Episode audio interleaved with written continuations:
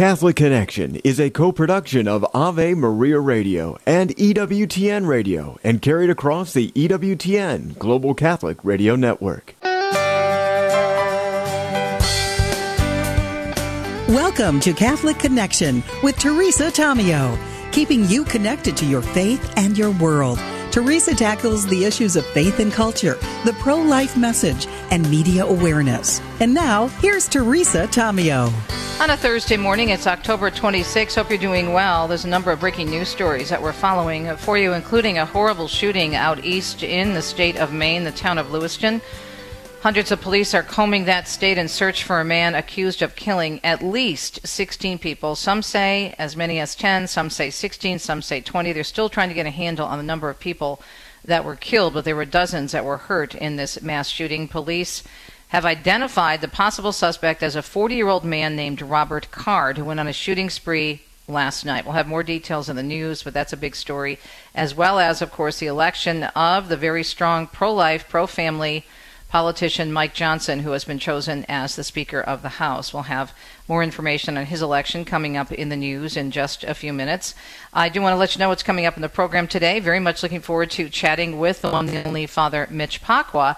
I don't know how many of you have yet to visit, and I hope you do this every day because I do, CatholicNewsAgency.com and the National Catholic Register, ncregister.com. But National Catholic Register and CNA have a really good story about a book which features some very, very clear and strong quotes from Pope Francis regarding holy orders. And despite what some going into the Synod may have been hoping for or thinking might happen, which it can't because you can't change those things. Now, it is possible, based on the tradition in the church, that priests could marry, but in terms of women being priests or deacons, the Pope says holy orders are reserved for men. Now, this came in a book and the book is being released, and Catholic News Agency dove into it quite deeply in the story, and we'll mention it, of course, with the interview, of course, with Father Mitch Pacwa coming up at 15 minutes past the hour. But talking about the teaching of the church in general, in terms of how misguided that people, and there were many of them talking about it, going into the synod say, we're going to make this happen with that mindset, which is just completely wrong, and it's not even factual because the synod is not a legislative body. It doesn't go in and say, okay, we're going to vote on this and change this teaching and change this teaching. But what they can do is they can change perception. And we all know that perception is reality. But even now, with this book out, I wonder how many are going to see this and realize what the truth is. And hopefully, they'll have more clarity on the beauty of why women don't have to be priests or deacons in order to be equal and in order to have platforms in the church. I do think we need to study this more so people understand why. Why is it? Someone asked me that once, and I said, because equality doesn't have to equal sameness. We're different. We're equal but different. Why is that such a problem? So, anyway, we'll talk more about that with Father Mitch Pacwa. I think we should discuss it and not be afraid of it. The church has beautiful teachings on this. If you look at what Pope Paul VI wrote and John Paul II, the problem is we don't take the time to read these documents and understand male and female complementarity. If we took the time and said, okay, Lord, I'm confused about this, and even if you don't agree with it, open your mind and your heart, and I guarantee there'll be clarity if you allow the Holy Spirit to work and help you understand this. Okay, that's with Father Mitch Pacwa. He joins us every Thursday with Cultural Connections, and then we're going to have some good news on the secular media. Woohoo! What a concept! This is a very, very positive story about the beautiful film about the life of Mother Teresa taking the media by storm, including a television network.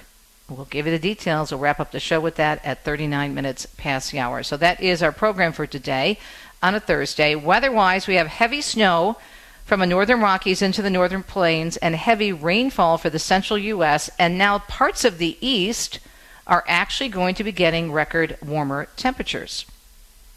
National Weather Service saying heavy snow, hazardous travel conditions continuing across the northern Rockies into the northern plains. That will happen today. Further east, heavy rainfall, including possible flooding, extends from the southern plains into the Great Lakes, and the threat of additional heavy rain extending into the weekend for the southern plains and lower Mississippi, and then record warmth, as we mentioned, spreading to the eastern third of the country on a Thursday.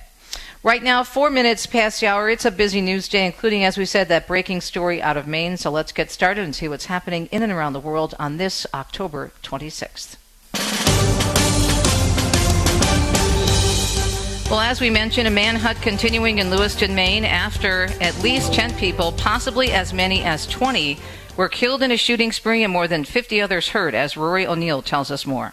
The shootings happened at two locations a bowling alley and a restaurant in the town about 150 miles north of Boston. Police quickly identified a person of interest as 40 year old Robert Card. If people see him, they should not approach Card or make contact with him in any way. Card is a certified firearms instructor and a member of the Army Reserve who recently experienced some mental health issues. Police have not discussed a possible motive.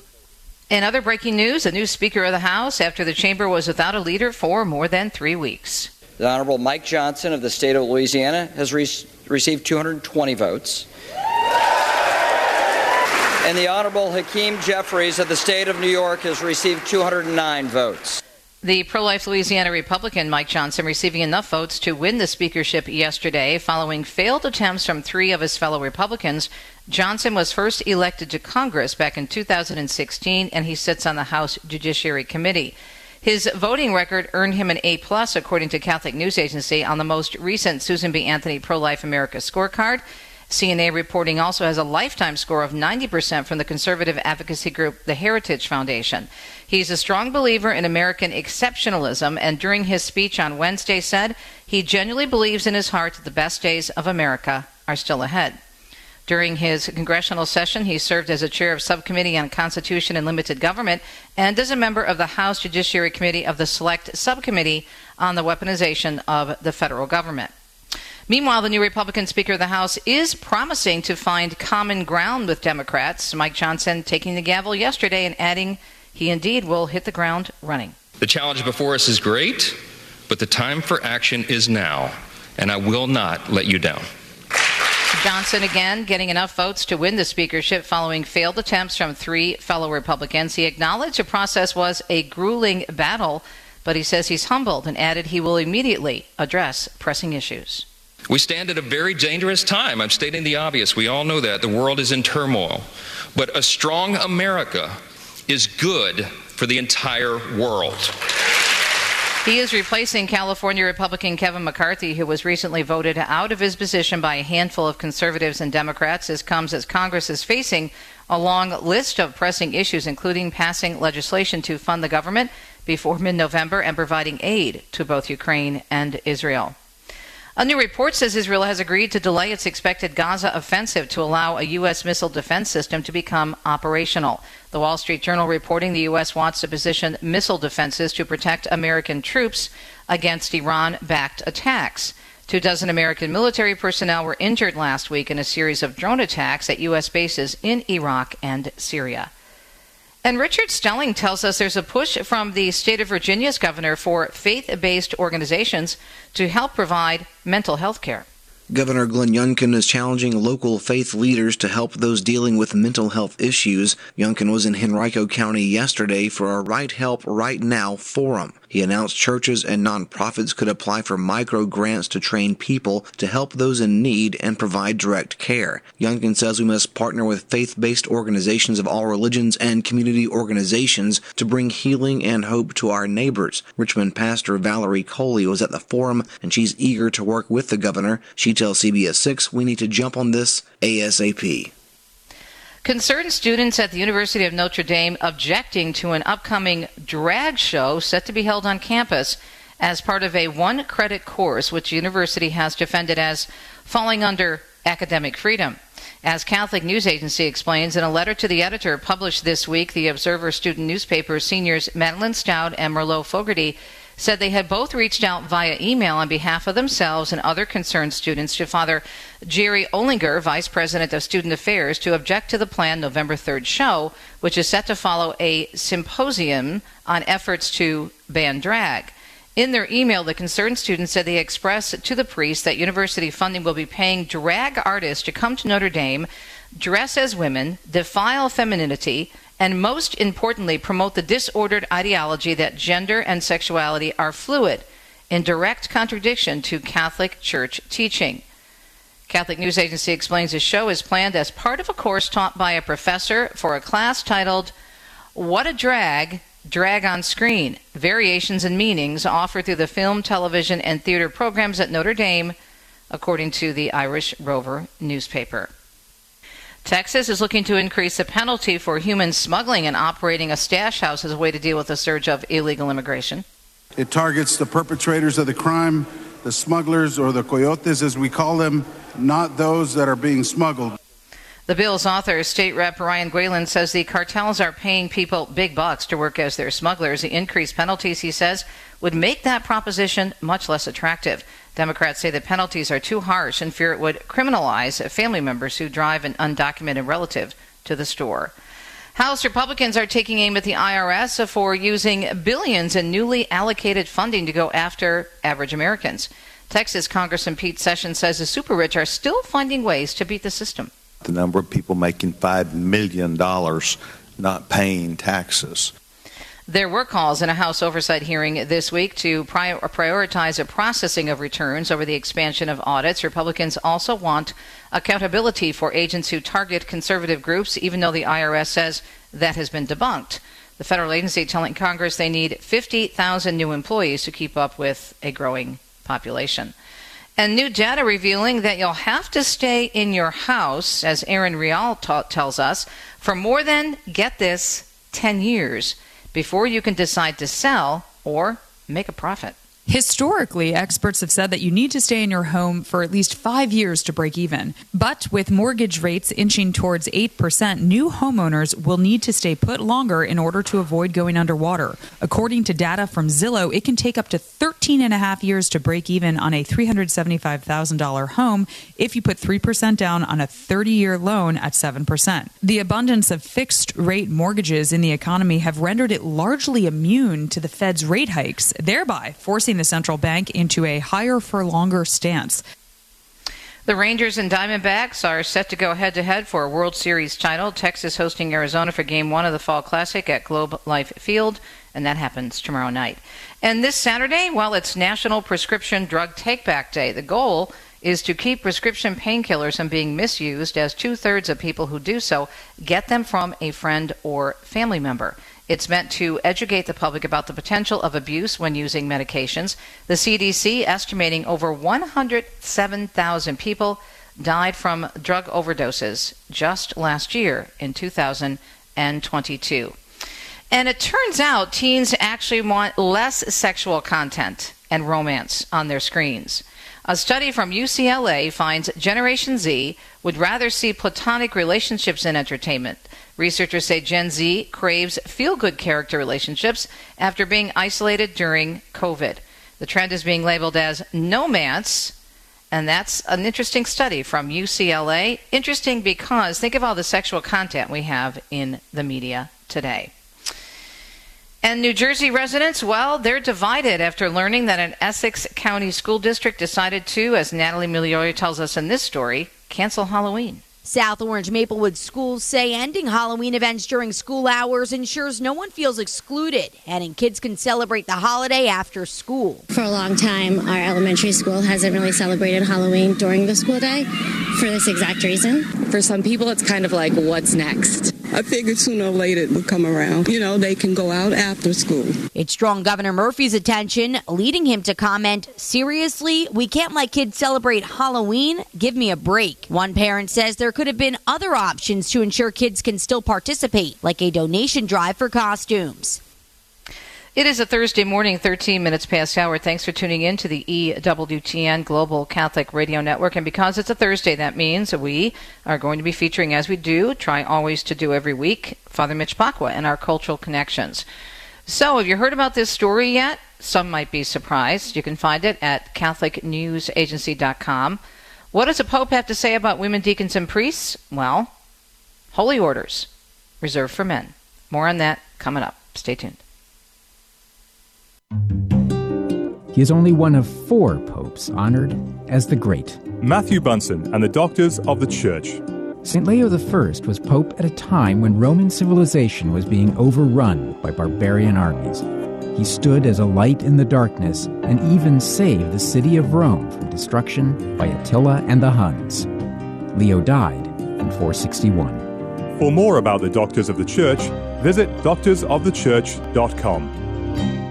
People ask how they can care for older family members who can't fully care for themselves. One answer is Visiting Angels, America's choice in senior home care. Visiting Angels assists adults nationwide with 600 locations to continue living at home and not have to move into a nursing home. Their caregivers provide assistance in hygiene, meals, and light housework. Services are provided up to 24 hours per day, and you can select your caregiver before service begins. More information, including franchise opportunities, is on the web at visitingangels.com.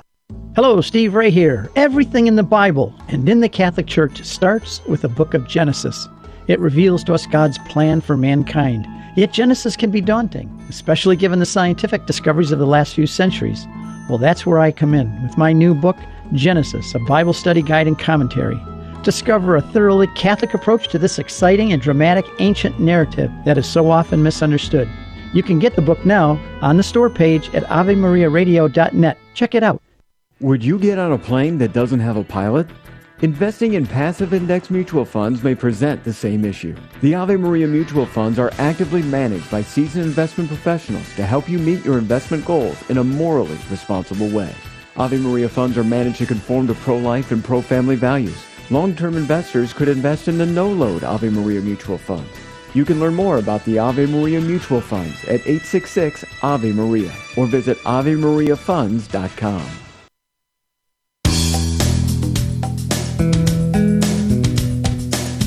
Hannah Brockhaus wrote this excellent piece on Catholic News Agency. It was posted yesterday. Pope Francis reaffirming the impossibility of women becoming priests or even modern church deacons in an interview for a book released this week in Italy. The question of whether some women in the early church were deaconesses or another kind of collaborator with the bishop is not irrelevant because holy orders is reserved for men, the Pope said. The Pope answers to questions about women's roles in the church were included in a book published in June in Spanish. The book, whose title means in English The Shepherd's Struggles, Reasons and Thoughts on His Papacy, was released in Italian on October 24th. So that would be today's Thursday, that would be Tuesday. The Italian edition is titled You Are Not Alone Challenges, Answers, and Hopes. About the possibility of women deacons, Francis pointed out that the diaconate is a first degree of holy orders in the Catholic Church, followed by the priesthood, and finally the episcopate. He said he formed commissions in 2016 and 2020 to study the question after a study in the 80s by the International Theological Commission established the role of deaconesses in the early church was comparable to the benedictions of abbesses. In response to a question about why he's against female priesthood, Francis told an Argentine journalist and the Italian journalist who co wrote the book that it's a theological issue. I think we would undermine the essence of the church if we considered only the priestly ministry. That is a ministerial way, he said, pointing out that women mirror Jesus and the bride of Christ. So, Father, this is very refreshing and very clear from the Pope. Unfortunately, there were so many people going into the Synod who are still pushing for a female priesthood and a female mm-hmm. diaconate. So, what's your response to, to what the Holy Father is saying in this book? And thanks for joining us today. My pleasure to be with you. This uh, gets at something that is much more than just, uh, and, and as a matter of fact, I would add this. He makes it clear this is not in his mind or in the mind of the church a way of denigrating women. And mm-hmm. uh, this is, uh, as a matter of fact, it's important to note uh, while he established his apostles as his first bishops and the, the, the St. Peter's the head of the bishops and the head of the church on earth, nonetheless, the holiest person in the history of the church is and will always be a woman, the Blessed mm-hmm. Virgin Mary. She is uh, conceived without sin. The yo-yos that he chose to be bishops and the, the head of the church uh, among the 12 apostles were all sinners, and at least they had the honesty to lay that out in the New Testament their own sins and failings are laid right there. Um, whereas the holy holiness is what matters most in heaven and in eternity. And the norm for that is set by a woman. But you have to remember that priesthood is a sacrament. Now, as you recall uh, from, uh, did you have the Baltimore Catechism? No, but I, I, No, I learned enough about it when I was uh, studying my way back. Have it the old way. Uh, You kids anyway, today. What what is a sacrament? A sacrament is a sign, an outward sign instituted by Mm-hmm. Christ to communicate grace. That's key. It's an outward sign. It's pointing to something else. And the priesthood points to Christ the high priest. It's a sign of Jesus Christ.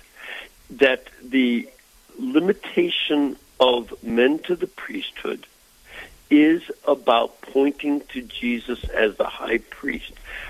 Exactly the same way that at Mass, the use of bread and wine points to his body and blood. You cannot use cookies and milk. You cannot use beer and pretzels. And again, you kids don't remember this, but back in the 60s when I was a kid, there were there were a number of people who were trying to say we should have mass with milk and cookies. I actually saw a preface for a mass that was written that thank God for Oreo cookies and milk.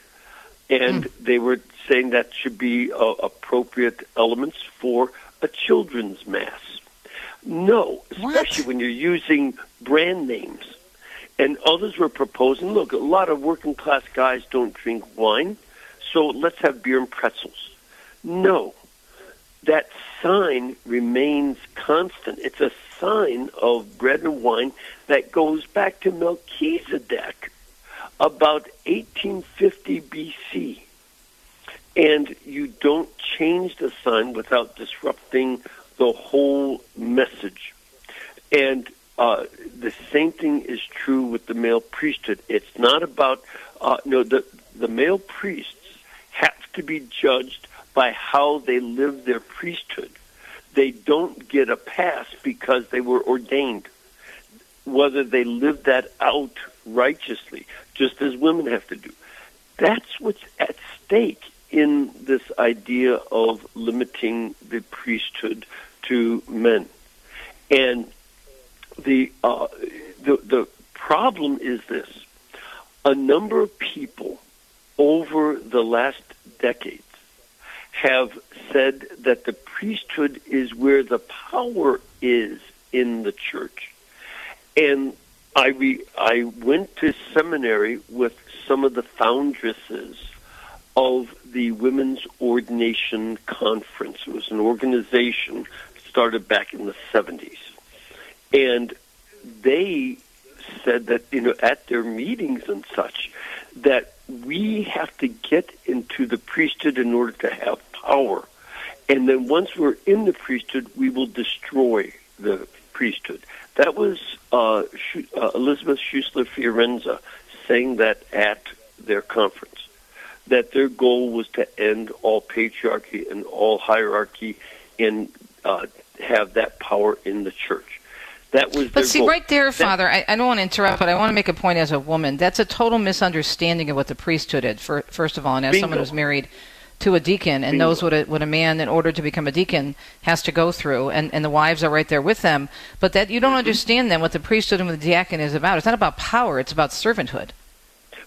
That bingo, bingo, and this is uh, and and of course there are men who get into the priesthood because they want to have some sort of power. What a bunch of goofs! Um, you know, you know when you get into a parish, the parishioners and the pastor you know, are you know, it doesn't work well if the pastor thinks I'm the pastor. You do whatever I say. No, try that with some of the ladies at a Lebanese church and see how far they get you. it doesn't work. The uh, it, it's this relationship that you have, and the pastor does have a lot of uh, role, you know, things to, to say and a lot of direction, but he's in a relationship with the church. And that's the other side of this. The church is described as the bride of Christ. Yes, yes. And is therefore symbolized by the feminine. That's why sisters wear a wedding ring when they get their vows. They are symbolizing the church as and they are wedded to Christ. It's a, of course, a chaste wedding, and you know it's not like the world would see. And so this is a very important element, and uh, Our Lady symbolizes the church in, in at at its best, but all women symbolize that feminine quality of the church as bride, just as you, as a married woman, mm-hmm. with your husband, symbolize the relationship of Christ and the church by your marriage. That sacrament points toward that end times reunion of Christ with His church. Father, when we come back, some of the documents we can recommend people read to learn more and to study more about why women cannot be priests and deacons. It's got nothing to do with power, everything to do with the bride of Christ. We'll be right back. Father Benedict Groeschel. In the church, we speak of seven gifts wisdom, understanding, counsel, knowledge, loyalty, courage, and reverence or fear of the Lord. When I speak about the gifts of the Holy Spirit, and these gifts come, they give you the ability to go beyond your strength. If you're struggling to be a good person, a good member of your religion, you know it's a struggle and you don't always make it. I've been at it many, many decades, and I still struggle and trip and fall and have holes in my socks. Struggling to be a good person, something that we need help at. And this help comes to us by these gifts of the Holy Spirit. EWTN. Live truth. Live Catholic. What is the perfect prayer? The prayer that was taught us by the Lord Jesus himself, the Our Father. The Catholic Catechism cites the Our Father as truly the summary of the whole gospel. St. Augustine writes, Run through all the words of the holy prayers, and I do not think you will find anything in them that is not contained and included in the Lord's Prayer. The Scriptures, the Law, the Prophets, and the Psalms, says the Catechism, are all fulfilled in Christ. This is the good news of the Gospel. St. Thomas Aquinas gives equally high praise to the Our Father. The Lord's Prayer, he says, is the most perfect of prayers. In it, we ask not only for all the things we can rightly desire, but also in the sequence that they should be desired. The rightness of our life in Jesus will depend on the rightness of our prayer. This is Peggy Stanton, and this has been the Order of Malta's Minute with the Catechism.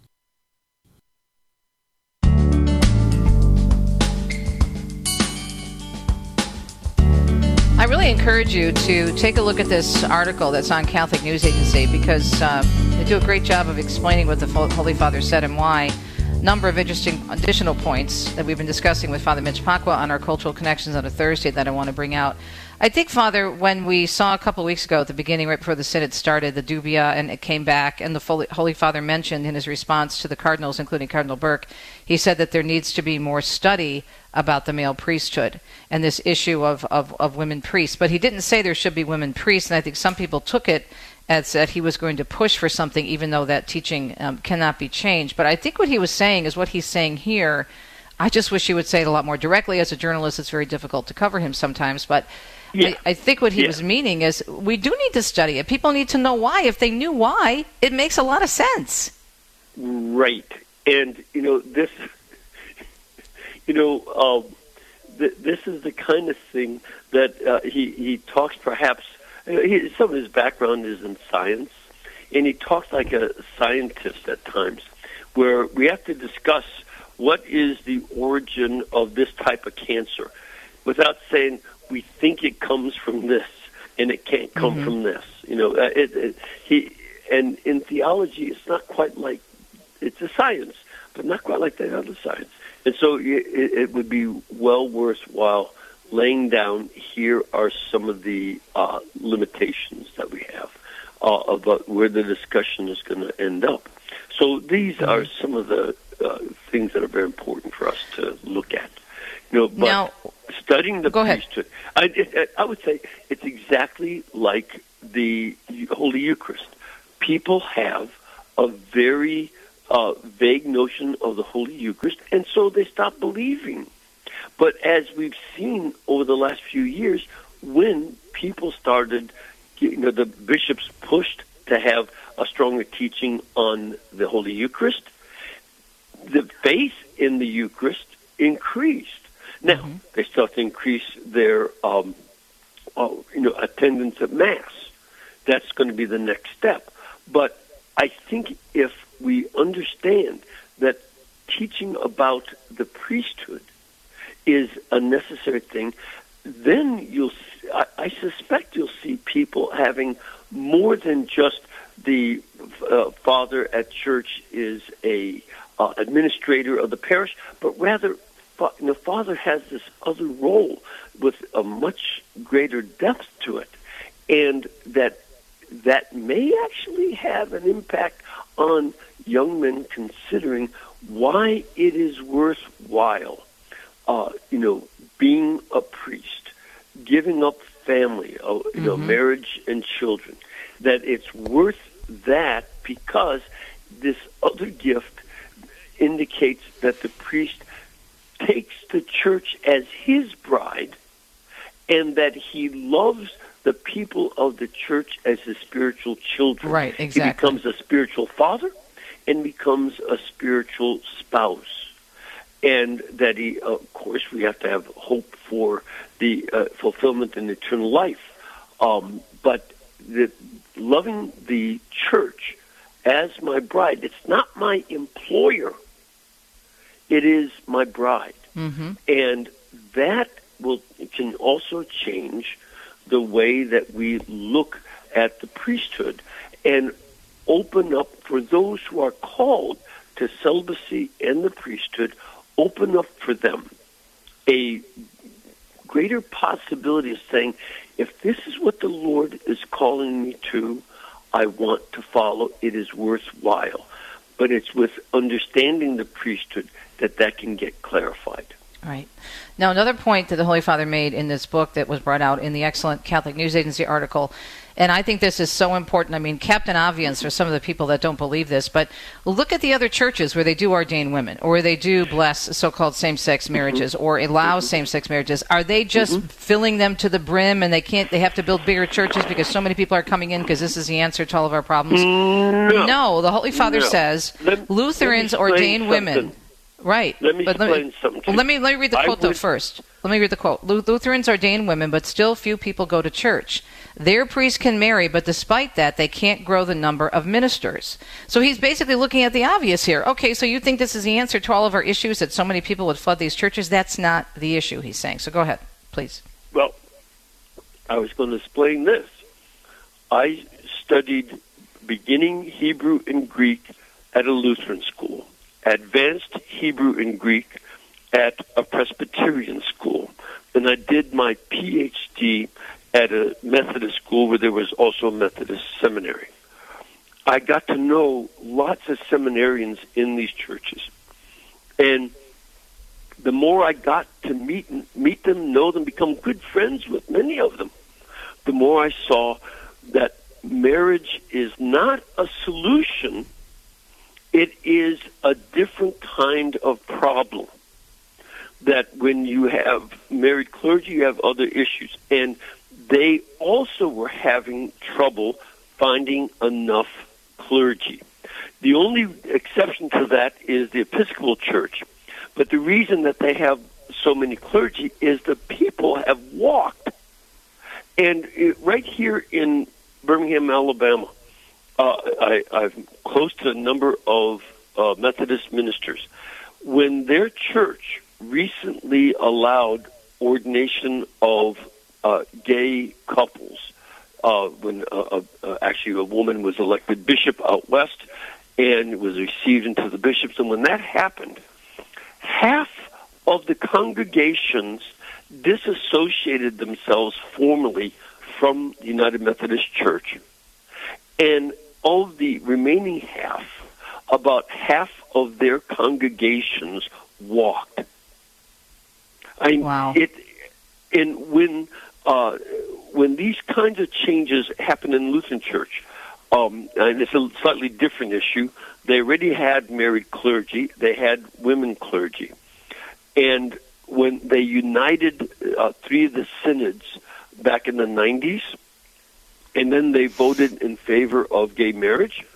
Um, within a year, two out of seven million members walked. They left. The Episcopal Church today is so small that there are at, uh, just about uh, four and a half times as many Jewish people in New York City as there are Episcopalians in the whole country. Mm.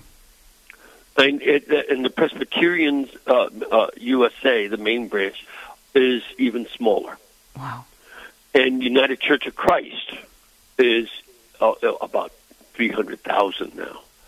Uh, you know, they've done all these things. It has not attracted people. It has pushed them away.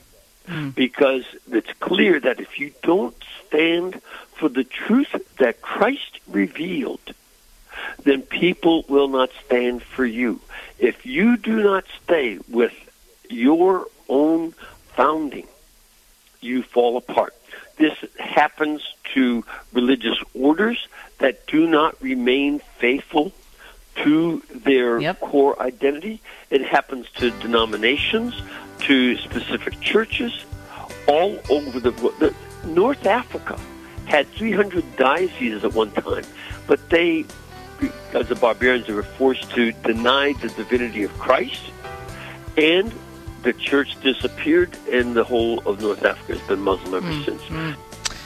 Father, out of time. We could talk to you a lot more about this, and perhaps we will continue this discussion very, very soon. Father Mitch Pacwa on our Cultural Connections on a Thursday. We'll be right back.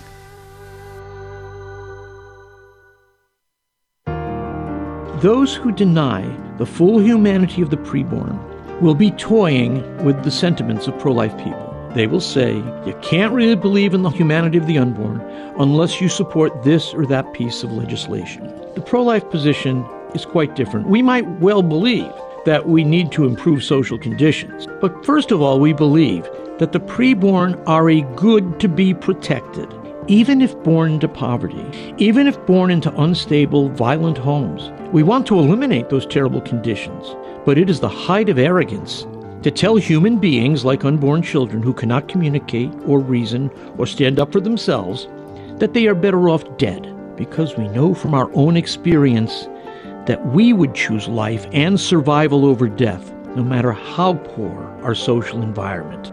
Kresta in the afternoon, weekdays at 4 Eastern on EWTN Radio. Living the Beatitudes with Father Bjorn. Blessed are the pure in heart, for they shall see God.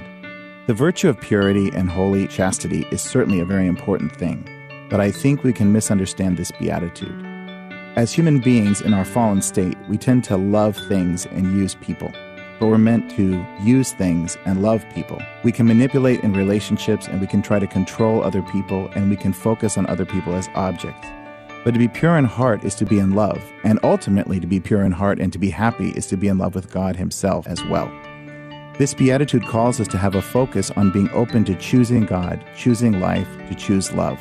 If God is not the ultimate end of our desires and our hopes and dreams, we will be the saddest of people. Let's say yes to God and choose His way, be focused on His love and pure in heart. Blessed are the pure in heart, for they shall see God. For more about the Beatitudes, visit EWTNRC.com. I want to be a missionary to go out and give the life of Christ to the people in the missionary countries. She was a small, tiny, bent woman, but she had a commanding presence. You could feel an aura about her. An aura not of power, an aura of simplicity and holiness. She made a remarkable vow to God never to refuse him anything or to give him whatever he would ask.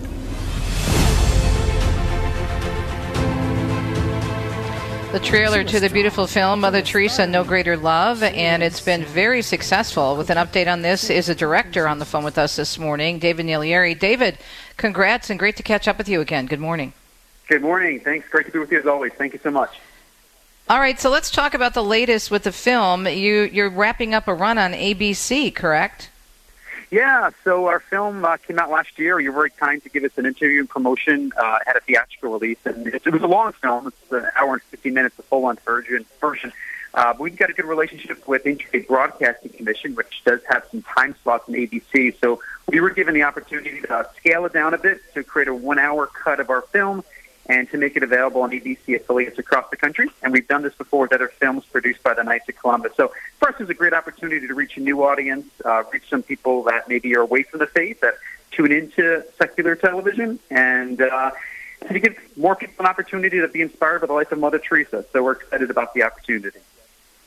So how many um, how many sessions do you have or segments remaining? You said there may be one through November still available to see. Yeah, our website, our website, MotherTeresaMovie.com. There's a list to all the broadcast listings. So we do have um, a lot of the, the airings began in middle of September. It goes for about six weeks, and they're typically selected on the weekend.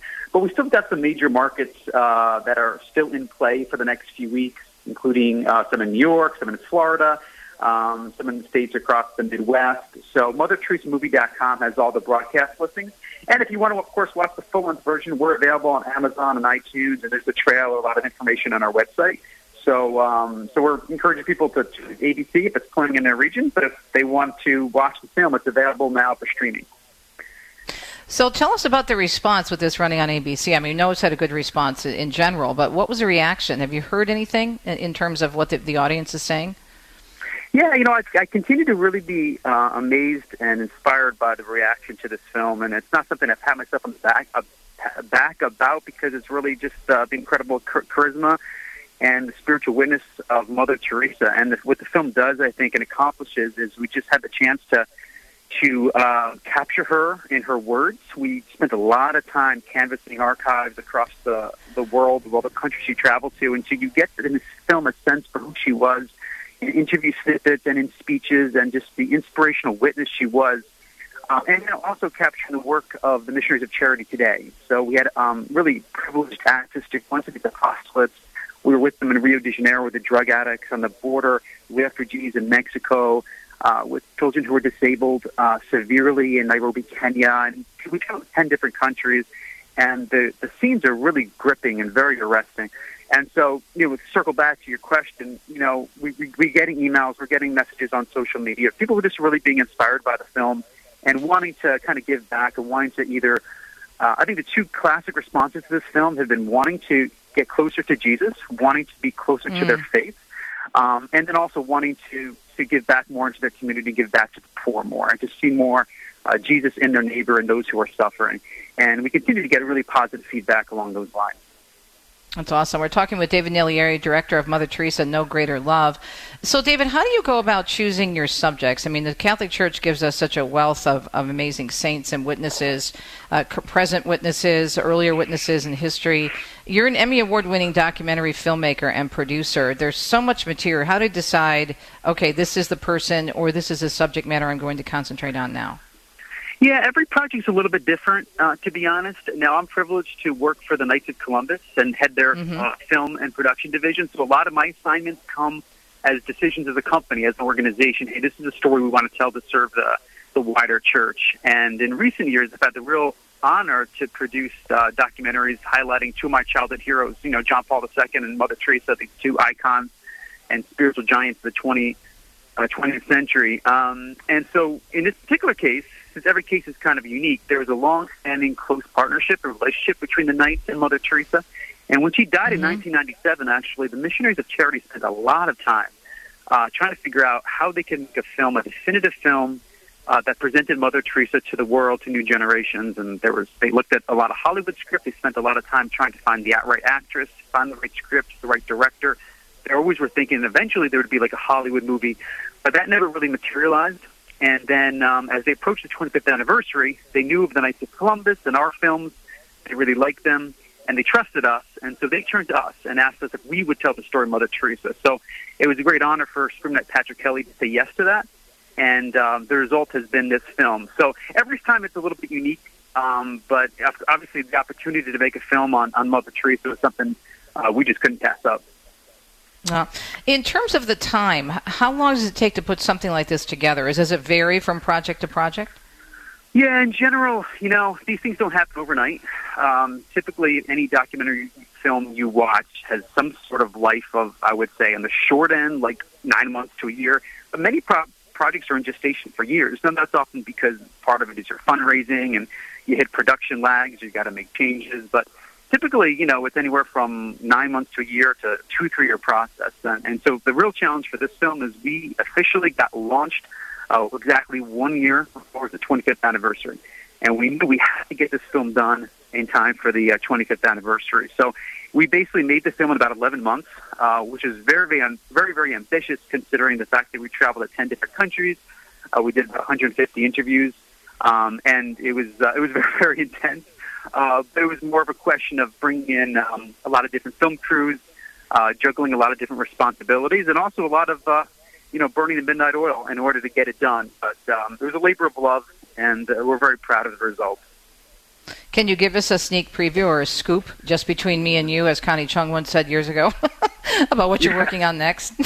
yeah, absolutely. So we have kind of two films I'm working on right now with the Knights of Columbus. Um, uh, one is on, which is a great honor for me because I grew up in New York, and my childhood here was Cardinal John O'Connor uh, the founder Aww. of the Sisters of Life and pro-life champion. I'm sure you're, you know, you have a devotion to him too. And so we're working the Sisters of Life on a biography of Cardinal O'Connor. So we just started working on that in the last few months, and and we're doing a lot of interviews about him. And it was interesting because when Dobbs came down, we saw the fall of Roe. There were some people who kind of looked back and said, "Okay, what?"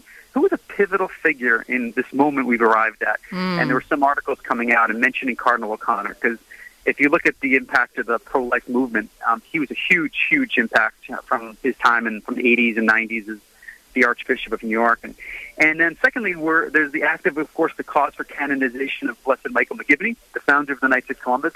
And uh, we produced documentaries about McGivney in the past, but we wanted to take, kind of take a new approach. And so we're working on a new documentary, probably come out sometime later next year, um, that tells the story of Father McGivney and, and also his impact in founding the Knights of Columbus and, and the many people who are turning to him uh, with their petitions and are getting their prayers answered. So, um, so those are two films that we're working on now, and look forward to down the road coming on and talking to you about those uh, those those great men of the church, Father Blessed Michael McGivney and, and Cardinal John O'Connor. Yeah, absolutely. Can't wait for those. We're talking with David Naglieri, director of the Mother Teresa film No Greater Love. He uh, works with Knights of Columbus in producing these amazing films.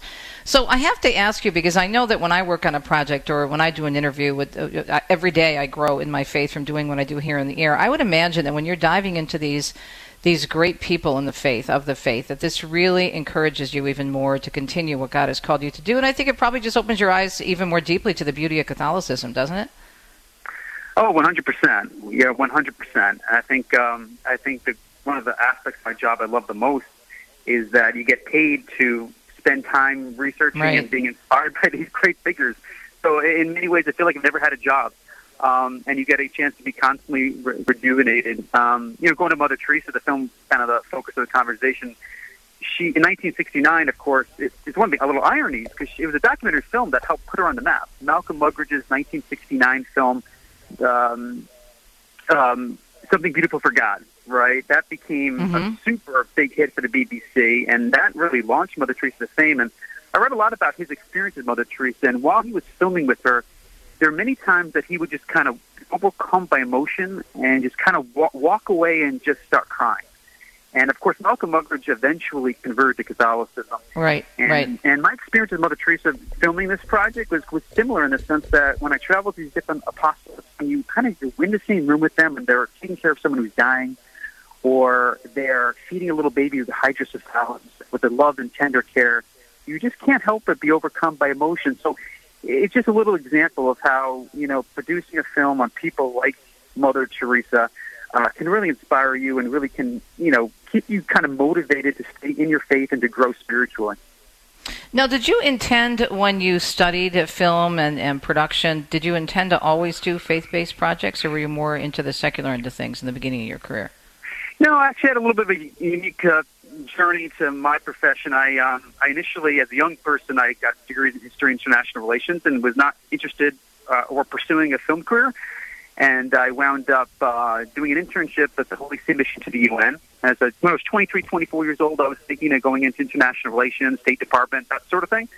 Um, but during a period of, of life where I was a little bit uncertain, I did an internship in Canada with uh, Salt and Light TV. Um, that was back in 2004. So really, that opportunity is what opened my eyes to Catholic media, opened my eyes to storytelling, to broadcast journalism, and basically it was like doing a summer internship. I discovered my vocation. So that was Wow. kind of my path to it. Um, and I think for me, as a as a Catholic, as someone who wanted to um, make a positive impact in the culture and tell the church's story, I always wanted to kind of give society, give the Catholic population an alternative to what you sometimes got from the secular media. Because I was always interested in history. So one big thing when I was in college is there was uh, a book came out attacking Pope Pius XII. I did a lot of research into Pope Pius XII and the Holocaust and those allegations, and I more and more became convinced that I that I wanted to play a role in giving Catholics a sense of their true history and an opportunity to rebut a lot of false narratives in the popular media.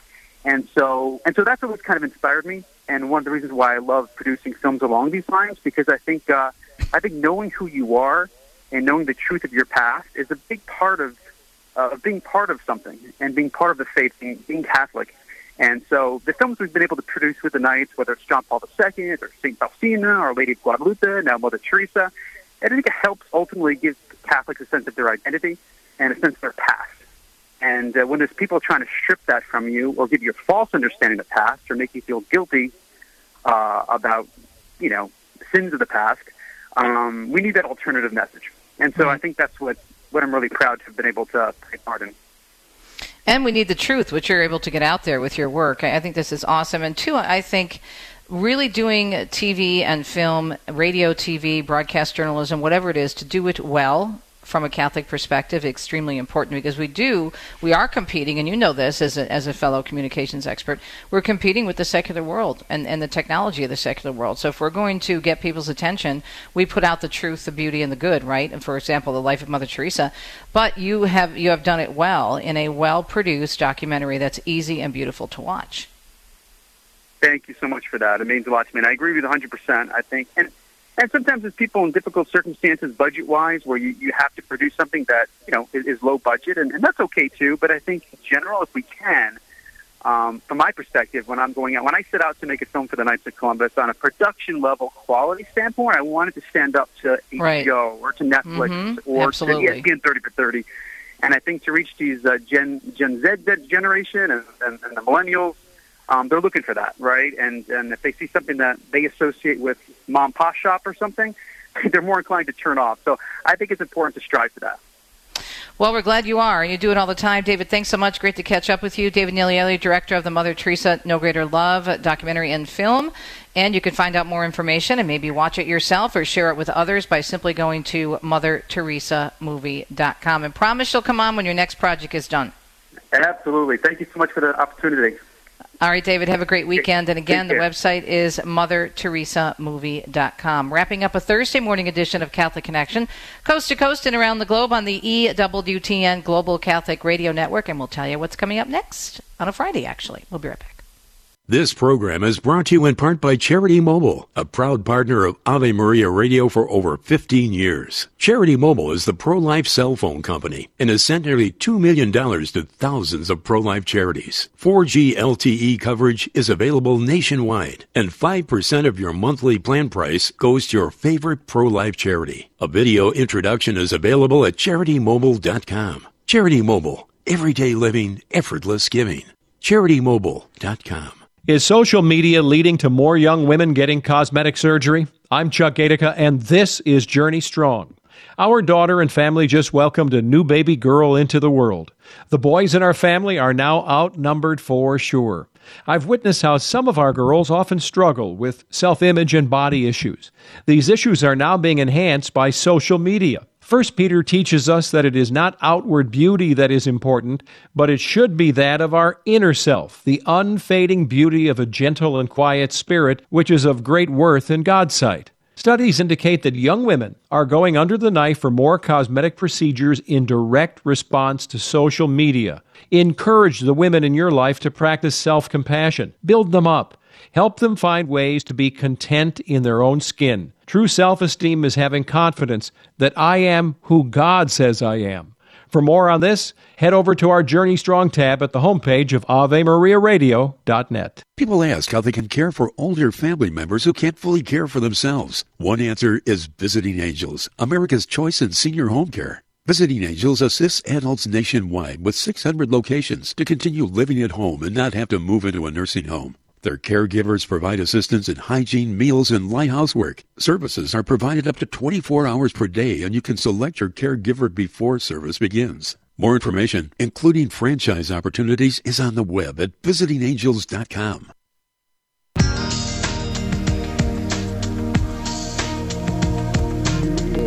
Appreciate your listenership. Check all our great work out online, EWTN.com and AveMariaRadio.net. Coming up tomorrow, Doug Keck joins us for our Inside Word, a look at upcoming programming moving into the month of November, of course.